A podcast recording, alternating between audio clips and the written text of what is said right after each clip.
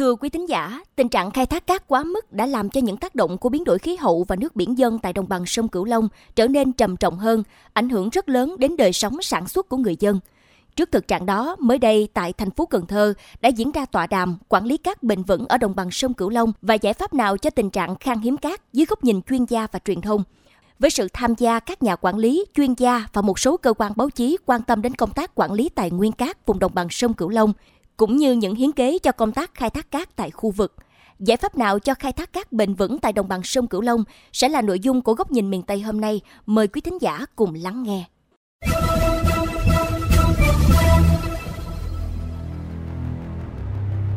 Bao năm gắn bó với mảnh vườn, ao cá, ông Võ Minh Thảo ở xã Hòa Ninh, huyện Long Hồ, tỉnh Vĩnh Long, như bao người dân khác, luôn vun đắp để tương lai gia đình tươi sáng.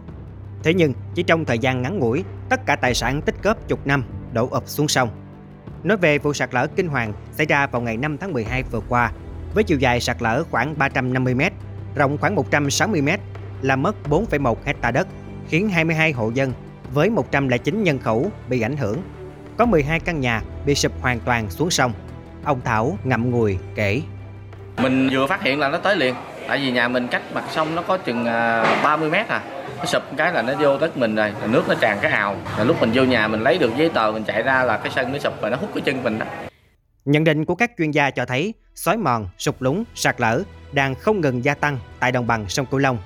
Ngoài ra, tình trạng khai thác cát quá mức đã làm cho những tác động của biến đổi khí hậu và nước biển dân trở nên trầm trọng hơn. Thạc sĩ Nguyễn Hữu Thiện, chuyên gia nghiên cứu độc lập về đồng bằng sông Cửu Long, nhận định việc xây dựng đường xá nhà cửa không thể dừng được bởi vì chúng ta biết cái điểm nghẽn, cái nút thắt cổ chai của sự phát triển đồng bằng ở đây là cái hệ thống đường xá. Cho nên buộc lòng chúng ta phải tiến hành xây dựng đường xá, nhưng mà chúng ta cũng phải biết rằng là không có khái niệm cát biển. Cát từ sông mang ra chứ biển không tạo ra. Như vậy thì chúng ta đã lâm vào cái thế khó rồi, rất khó rồi. Bây giờ chúng ta lấy cát ngoài biển thì chúng ta phải biết rằng có giá rất đắt phải trả. Chúng ta lấy cát sông thì chúng ta cần phải biết rằng có giá rất đắt để trả. Đây là bài toán chúng ta cần phải cân nhắc, không thể dừng chuyện xây dựng được, nhưng mà làm thì chúng ta phải biết giá rất là đắt. Đứng trước những hệ lụy từ khai thác cát quá mức, đòi hỏi việc quản lý khai thác cát sông cần những giải pháp căn cơ và lâu dài. Dự án quản lý cát bền vững được thực hiện từ tháng 7 năm 2019 đến tháng 5 năm 2024 nhằm góp phần duy trì các chức năng sinh thái quan trọng và giảm thiểu rủi ro về kinh tế, xã hội do biến đổi khí hậu ở vùng đồng bằng sông Cửu Long. Một trong những mục tiêu của dự án là tăng cường nhận thức của cộng đồng và các ngành chức năng về tác động của việc khai thác cát thiếu bền vững, làm gia tăng thiên tai cho khu vực. Từ đó, thúc đẩy việc tìm kiếm các nguồn vật liệu thay thế cát sỏi trong lĩnh vực xây dựng. Theo ông Hà Huy Anh, quản lý quốc gia, dự án quản lý cát bền vững ở đồng bằng sông Cửu Long cho biết, có sự mất cân bằng khá nghiêm trọng ngân hàng cát ở đồng bằng sông Cửu Long, từ 26 triệu 500 ngàn tấn đến 39 triệu 500 ngàn tấn một năm trong đó, năm 2020, khối lượng cát đổ về từ thượng nguồn từ 6 triệu 800 ngàn đến 7 triệu tấn một năm. Lượng cát khai thác ở đồng bằng sông Cửu Long đang nhiều hơn so với lượng cát đổ về đồng bằng. Nguyên nhân là những đập thủy điện xây dựng trên thượng nguồn dẫn tới lượng trầm tích đổ về đồng bằng giảm. Dự báo đến năm 2040 chỉ còn 4 triệu 500 ngàn tấn trầm tích đổ về đồng bằng sông Cửu Long, trong đó 10 đến 15% là cát. Ông Hà Huy Anh cho rằng sự thiếu hụt trầm trọng là nguyên nhân chính của tình trạng sụt lún dẫn tới xói mòn đáy sông, bờ sông, bờ biển xảy ra do trầm tích bị giữ lại ở thượng nguồn và hoạt động khai thác cát. Trước những thực trạng đang diễn ra, giải pháp để thúc đẩy phát triển vật liệu thay thế để giảm thiểu các hoạt động khai thác cát không bền vững đang là xu thế tất yếu được hướng tới. Ông Hà Huy Anh nêu rõ, việc phát triển kinh tế của đồng bằng sông Cửu Long là cần thiết nhưng cũng cần phải dựa vào nhiều yếu tố.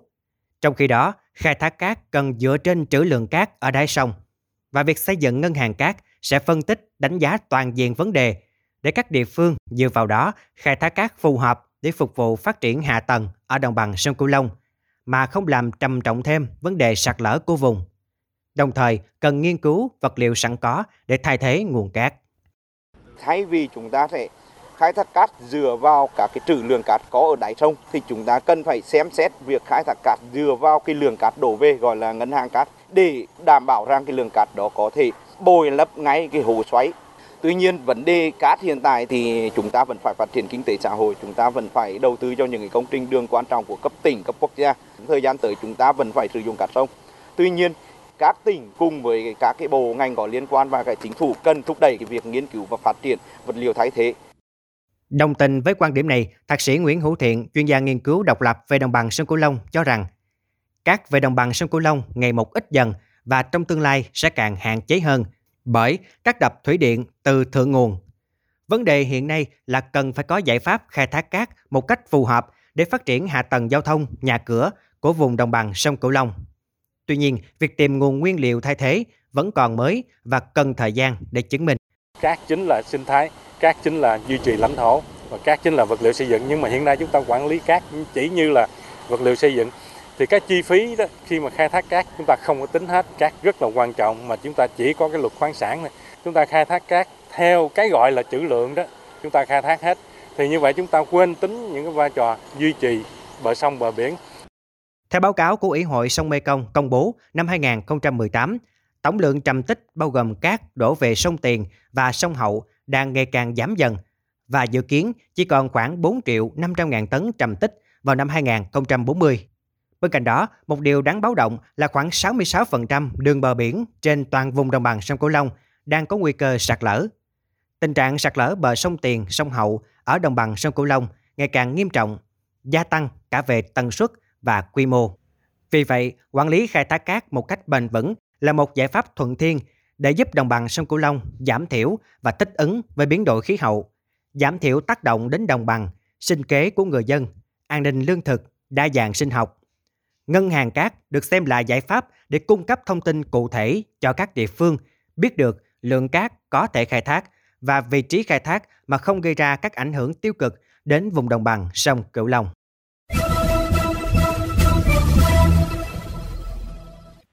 Thưa bà con và các bạn, cát là vật liệu quan trọng trong xây dựng và đời sống của chúng ta. Qua phóng sự vừa rồi có thể thấy, việc quản lý khai thác cát sông một cách hiệu quả và bền vững cần có những giải pháp lâu dài, đặc biệt là tìm kiếm vật liệu xây dựng thay thế. Tiếp tục về vấn đề này, mời bà con và các bạn cùng theo dõi bài bình luận sau đây.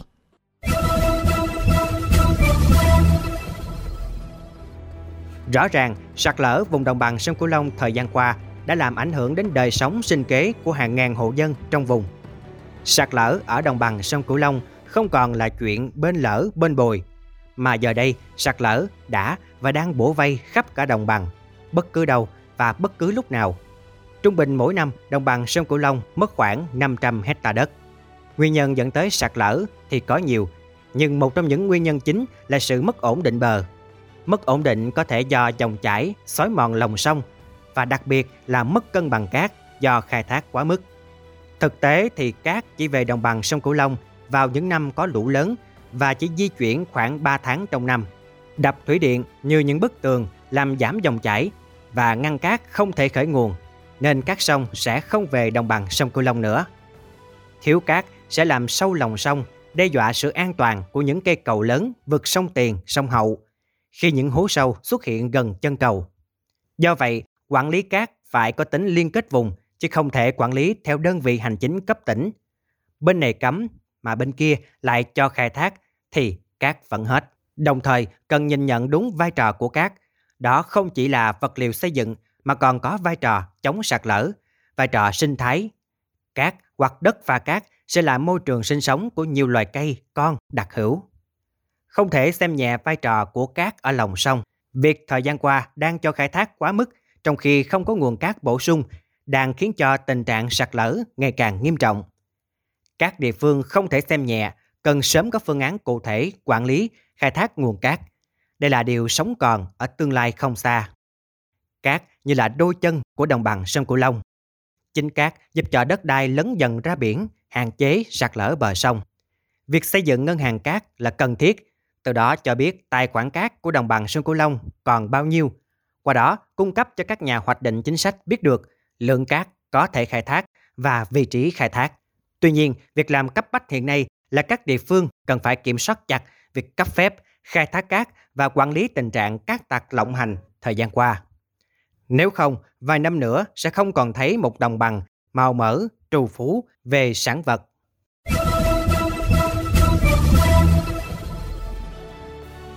Đến đây, chuyên mục góc nhìn miền Tây trên Mekong FM 90MHz cũng xin được khép lại.